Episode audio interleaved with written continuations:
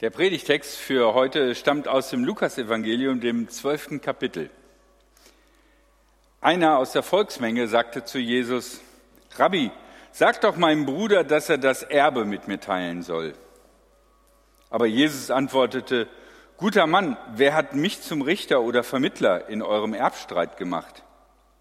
Dann sagte Jesus zu allen, gebt acht, hütet euch vor jeder Art von Habgier denn auch wenn jemand im Überfluss lebt, so hängt sein Leben nicht von seinem Besitz ab. Dazu erzählte Jesus ihnen ein Gleichnis. Die Felder eines reichen Grundbesitzers brachten eine besonders gute Ernte. Da überlegte er, was soll ich tun? Ich habe nicht genug Platz, um meine Ernte zu lagern. Schließlich sagte er sich, so will ich es machen. Ich reiße meine Scheunen ab, baue größere. Dort werde ich dann das ganze Getreide und alle meine Vorräte lagern. Dann kann ich mir sagen, nun hast du riesige Vorräte, die für viele Jahre reichen. Gönn dir Ruhe, iss, trink und genieße das Leben. Aber Gott sagte zu ihm, du Narr, noch in dieser Nacht werde ich dein Leben von dir zurückfordern. Wem gehört dann das, was du angesammelt hast? So geht es dem, der für sich selbst Schätze anhäuft, aber bei Gott nichts besitzt. Okay, drei Gedanken möchte ich euch mit auf den Weg geben, plus eine kleine biblische Geschichte, von der ich hoffe, dass ich nicht äh, von der davongerissen werde, weil das mit Abstand meine, einer meiner Lieblingsgeschichten im Alten Testament ist. Mein erster Gedanke, was kann dir Sicherheit für dein Leben bringen? Ein Top-Thema überall ist ja, wie leben wir richtig und optimal und gut. Wir haben hier so viele Möglichkeiten, also müssen wir sie auch ausnutzen. Und äh, überall sieht man irgendwelche Ratgeber, zum Beispiel Tipps fürs Geld, also all die Dinge, die ich hätte machen sollen, als ich noch jung war und Geld hatte. Dann Tipps für eine glückliche Beziehung, die fünf Dinge, die Paare scheitern lassen. Oder wenn sie diese fünf Dinge tun, dann. Für die Gesundheit. Wenn sie das machen, ist das wie eine Kur für ihren Darm. Achten Sie auf diese Sachen und Sie werden zwei Jahre und drei Monate länger leben. Dann natürlich auch Psychotipps. Tipps für Selbstsicherheit. Wie können Sie selbstsicher auftreten? Wie lassen Sie sich nicht mehr von anderen einschüchtern? Oder wie man Menschen überzeugen kann. Wie können Sie Ihren Chef, Ihre Chefin überreden, Ihnen eine deutliche Gehaltserhöhung zu geben? Was Sie sagen müssten, was Sie unbedingt nicht sagen sollten. Und was ich ganz vergessen habe, natürlich super, super wichtig und sehr umfangreich, Tipps fürs gute Aussehen. Was es alles an Sachen gibt, die man machen kann mit seiner Haut, damit die Haut viel glücklicher und viel besser ist. Und wenn sie dann sehr strapaziert ist, wie man sie sich wieder davon erholen kann, von den Dingen, die man alle ausprobiert hat. Ich meine, ich kann es verstehen. Ich meine, es geht mir selber. Wer wäre nicht gerne etwas selbstsicherer? Oder würde gerne andere besser überzeugen können? Stellt euch mal vor, ihr könntet eure pubertierenden Kinder einfach immer überzeugen. Du brauchst das jetzt nicht, das neue Handy. Nein, das müssen wir nicht machen. Ja, Papa, du hast recht. Das wäre krass, oder? Und wer würde nicht gerne in seinem Leben, außer vielleicht so die Leute unter zehn, äh, die eine oder andere Entscheidung irgendwie gerne anders getroffen haben, aber es ist jetzt so, wie es ist. Und jetzt ist es unter Umständen auch schon zu spät, äh, das wieder ähm, zu ändern. Und es ist ganz klar, es gibt eine Sicherheit aus klugen Entscheidungen. Es ist gut, im Leben Vorsorge zu treffen. Das war auch zur Zeit Jesu so. Wenn man für den Winter nicht vorgesorgt hatte, dann hatte man nichts zu essen. Vorsorge ist wichtig. Auch zur Vorsorge zu gehen ist wichtig. Von daher, wo ist das Problem, was Jesus mit diesen Bauern hat? Warum kritisiert Jesus diesen Bauern, obwohl er doch einfach nur sagt, hey, es war eine super Ernte, ich habe mehr als ich brauche, ich äh, muss das irgendwie lagern und anlegen, dann, dann geht es mir richtig gut. Damit komme ich zu meinem zweiten Punkt und das ist die dünne rote Linie und die ist wirklich dünne und rot und das heißt also alles, was ich jetzt sage, kann gegen mich verwandt werden. Es gibt eine dünne rote Linie zwischen Geld haben wollen, um dein Leben zu bestreiten und dein Leben vielleicht auch gut zu bestreiten, und Geld haben wollen einfach um des Geld haben wollens, um des Reichsein wollens, um des noch mehr haben wollens, mehr wie andere haben wollens. Ich glaube, viele Menschen würden den Verlauf dieser roten Linie deutlich anders ziehen. Das hängt zum Beispiel damit zusammen, ähm, wie du aufgewachsen bist. Ich persönlich finde zum Beispiel eine Fünf-Zimmer-Wohnung äh, einen Riesenluxus. So bin ich nicht aufgewachsen. Für mich war das äh, war eine Wohnung in der Größe unvorstellbar. Zwei Autos haben, ist total krass. Wer kann sich sowas leisten? Für andere ist das, äh, äh, ihr, ihr habt kein eigenes Haus. Irgendwann hat mal ein Mädchen, was uns besucht hat, gefragt, wohnt da noch jemand anders bei euch im Haus?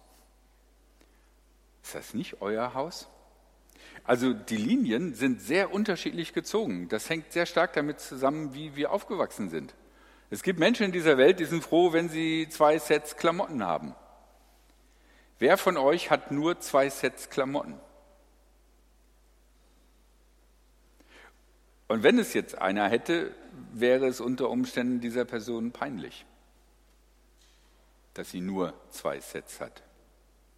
Außer sie kommt aus einem reicheren Kontext und ist stolz darauf, dass sie sich alternativ, äh, äh, äh dass sie alternativ lebt und deswegen äh, reduziert hat von ihren ganzen Klamotten auf zwei Sets. Dann würde man wieder nach vorne treten und sagen, hey, ich habe nur zwei Sets. Leb ein leichtes Leben. Aber irgendwann hört die Vorsorge und das für ein angemessenes Leben, was immer das ist, Sorgen auf und es fängt die Gier an. Das Haben wollen um des Haben wollens. Und diese Gier ist nicht gut und führt jede einzelne Person für sich in zwei Sackgassen. Die erste Sackgasse ist, es ist nicht gut für die anderen.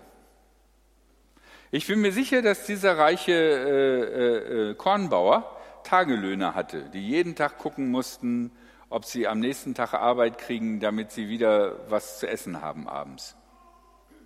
Da hat er nicht mal eine Runde aus seinem Korn äh, freigegeben für alle. Und das andere ist, die Gier macht nicht nur das Leben von anderen schwer, sie bringt auch letzten Endes uns keine ultimative Sicherheit.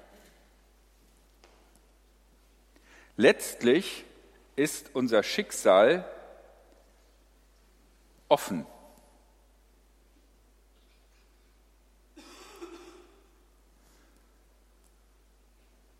Innerhalb von einer Sekunde kann sich alles, was du bist und was du hast, vollkommen ändern. Und dann ist all das, was zu deinem Leben gehört hat und dir gehört hat, auf einmal nicht mehr deins, sondern irgendjemandes und der wird es vielleicht noch nicht mal wertschätzen, obwohl du dein ganzes Leben dafür geackert hast. Ich habe überlegt, wo könnte ich ein Beispiel hernehmen und äh, da wir hier im Gottesdienst sind und so Bibel ist ja wichtig, ne, habe ich eine meiner Lieblingsgeschichten gefunden, deswegen muss ich jetzt vorsichtig sein, dass ich anfange zu schwätzen, aus 1. Könige 22. Kann man sich merken, 1. Könige 22. Müsst ihr unbedingt nachlesen, weil das ist eine der absolut geilsten Geschichten in der Bibel. Ich lese nur ein kleines Teilchen daraus vor. Es geht um einen Feldzug, wo der König von Israel den König von Juda, Israel war geteilt in zwei Königreiche, Nord und Süd, überredet, eine Stadt zu überfallen, die einem anderen König gehört, nicht zur Verteidigung, sondern zur Bereicherung. Es geht also auch um Gier. Der König von Israel und Jehoshaphat von Juda zogen also nach Ramoth Gilead zum Kampf. Der König von Israel aber sagte zu Joschafat, ich werde mich verkleiden, wenn ich in den Kampf ziehe. Du aber bleibe, wie du bist, königlich gekleidet. So zog der König von Israel verkleidet in den Kampf. Der König von Aram hatte einen Befehl ausgegeben an die 32 Offiziere, also König von Aram, dem gehörte Ramoth in Gilead, hatte einen Befehl ausgegeben an die 32 Offiziere, die seine Streitwagen führten. Ihnen hatte er befohlen, greift keinen anderen an, außer den König von Israel, egal welchen Rang er hat. Als sie nun Joschafat sahen, dachten die Offiziere, das kann nur der König von Israel sein. Also griffen sie ihn an. Doch Joschafat schrie laut um Hilfe. Da bemerkten die Offiziere, dass es nicht der König von Israel war. Deshalb ließen sie wieder von ihm ab. Einer der Männer hatte einen Bogen gespannt und schoss wahllos einen Pfeil ab. Dabei traf er den König von Israel genau zwischen zwei Teile der Rüstung. Dieser befahl seinem Wagenlenker, dreh um und bring mich, aus, äh, bring mich aus der Schlacht, ich bin schwer verwundet. Der Kampf wurde immer heftiger an diesem Tag. Um gegenüber den Aramäern keine Schwäche zu zeigen, blieb der König im Wagen noch lange aufrecht stehen. Am Abend starb er.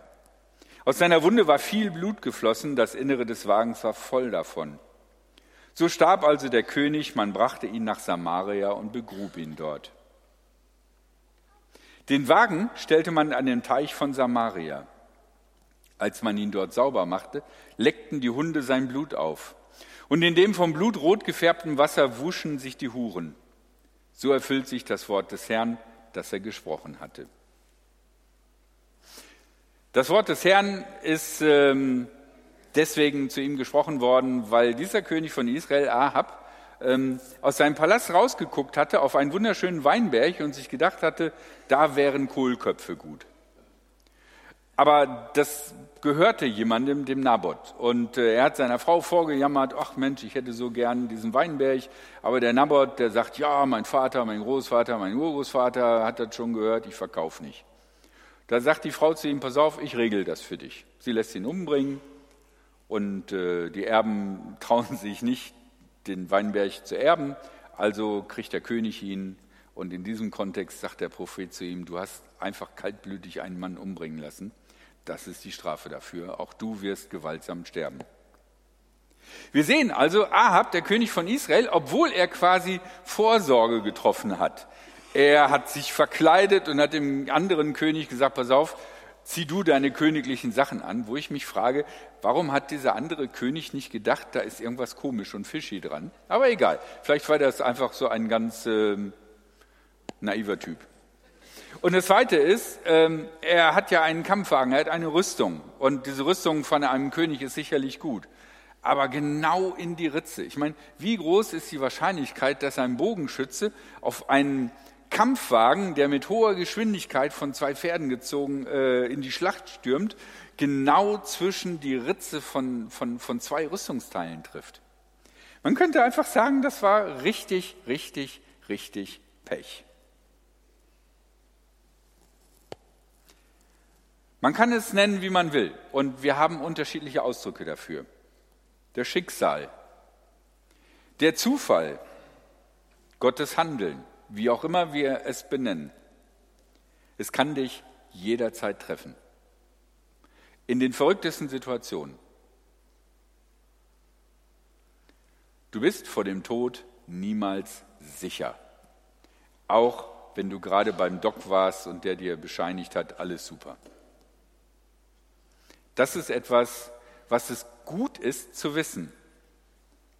Aber nicht aktiv vorne dass ihr jeden Morgen denkt, oh, heute könnte es passieren, heute könnte es passieren, sondern es ist prinzipiell gut zu wissen, es kann jederzeit passieren. Aber wir sollten es nicht dauernd überdenken, dann können wir in Schwierigkeiten kommen. Aber was immer du auf der Welt anhäufst, was immer du versuchst für dein Leben zu sammeln, es wird dich nicht beschützen vor dem Tod. Mein dritter Gedanke. Was hat uns Jesus zu bieten? Ich meine, klar, den Punkt sehe ich. Jesus sagt zu diesem Kornbauer äh, durch dieses Gleichnis, jederzeit kannst du dich treffen, du kannst noch so reich sein, das hilft dir gar nichts. Aber was habe ich davon, von diesem Wissen? Jesus sagt, diese Welt ist unsicher. Und sie ist unsicher für alle. Sie ist unsicher für Gute. Weißt du, Gute sterben genauso jämmerlich und komisch wie Böse. Das ist eine Erkenntnis, die sich im Alten Testament mit der Zeit durchzieht. Wenn ihr in das Buch Prediger hineinguckt, werdet ihr genau das explizit lesen. Die Welt ist auch nicht sicher für dem Volk Gottes, den Juden. Wie hätte sonst der Holocaust passieren können, wenn sie doch das auserwählte Volk Gottes sind? Und die Welt ist auch nicht sicherer für Christen. Nicht nur in der römischen Zeit, wo jede Menge Christen getötet wurden, bis auf den heutigen Tag. Kein getauftes Kind lebt sicherer als ein Kind, was nicht getauft ist. Wir Eltern wünschen uns das manchmal, aber so ist es nicht. Guckt euch die Welt an, seid realistisch. Was ist also die Botschaft, die ich mitnehmen kann, von der ich sage, hey, das war super, dass ich das gehört habe. Und ich habe echt überlegt, weil bis zu diesem Punkt bin ich mit meiner Predigt ganz leicht gekommen. Und dann habe ich überlegt, ja, hm, äh, und lasse ich die Leute jetzt mit diesem Gefühl, jederzeit kann sie sterben? Ist es das? Soll ich jetzt aufhören? Oder so, ich versuche noch einen netten Bogen, okay? Jesus sagt, ähm, wichtig sind die Schätze, die wir bei Gott sammeln. Aber da kann man sich jetzt auch fragen, okay, äh, was für Schätze sind das und, und wovor beschützt mich das? Also wenn ich jetzt äh, zum Beispiel jeden Sonntag in Gottesdienst gegangen bin, mein ganzes Leben, falls das ein Schatz vor Gott ist, vielleicht ist das auch gar nicht so und nur Pfarrer denken das, dann wovor beschützt mich das? Auch Gottesdienstbesucher sterben ja genauso leicht wie, wie andere. Was ist der Punkt? Ich glaube, unsere Schätze bei Gott, das ist unsere Beziehung zu Gott. Und unsere Beziehung vor Gott, zu Gott beschützt uns nicht vor schwierigen Situationen in diesem Leben. Und ich bin mir sicher, dass eine ganze Reihe von euch die Hand heben könnten und erzählen könnten, äh, was sie Schweres erlebt haben. Aber ich glaube, dass eine gelebte Beziehung mit Gott mir Halt und Trost geben kann. Und wenn du in eine Krise kommst, ist mit das Wichtigste, was du haben kannst, Halt und Trost. Wenn du den Halt verlierst, wirst du von den Wellen der Krise hin und her geschlagen und gegen die Küste gehauen. Halt ist eine der wichtigsten Dinge, die man braucht. Und dass man Trost findet.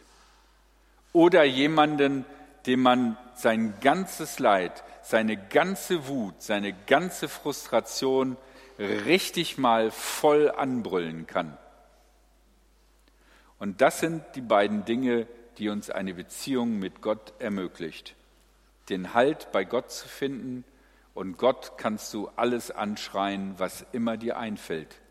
Er hat genügend Persönlichkeit, es nicht persönlich zu nehmen, sondern zu sehen, wie es dir geht.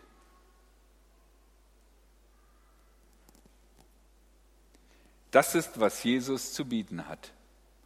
Eine Beziehung zu Gott, die so vertrauensvoll ist, dass ich auch in schwierigen Situationen Halt und Trost finden kann.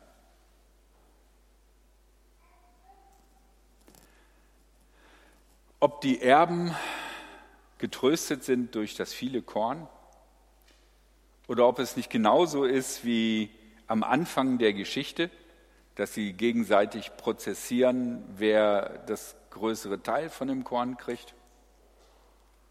Ich weiß nicht, ob sie getröstet sind durch das Korn, aber sie wären getröstet durch die Gegenwart Gottes. Amen.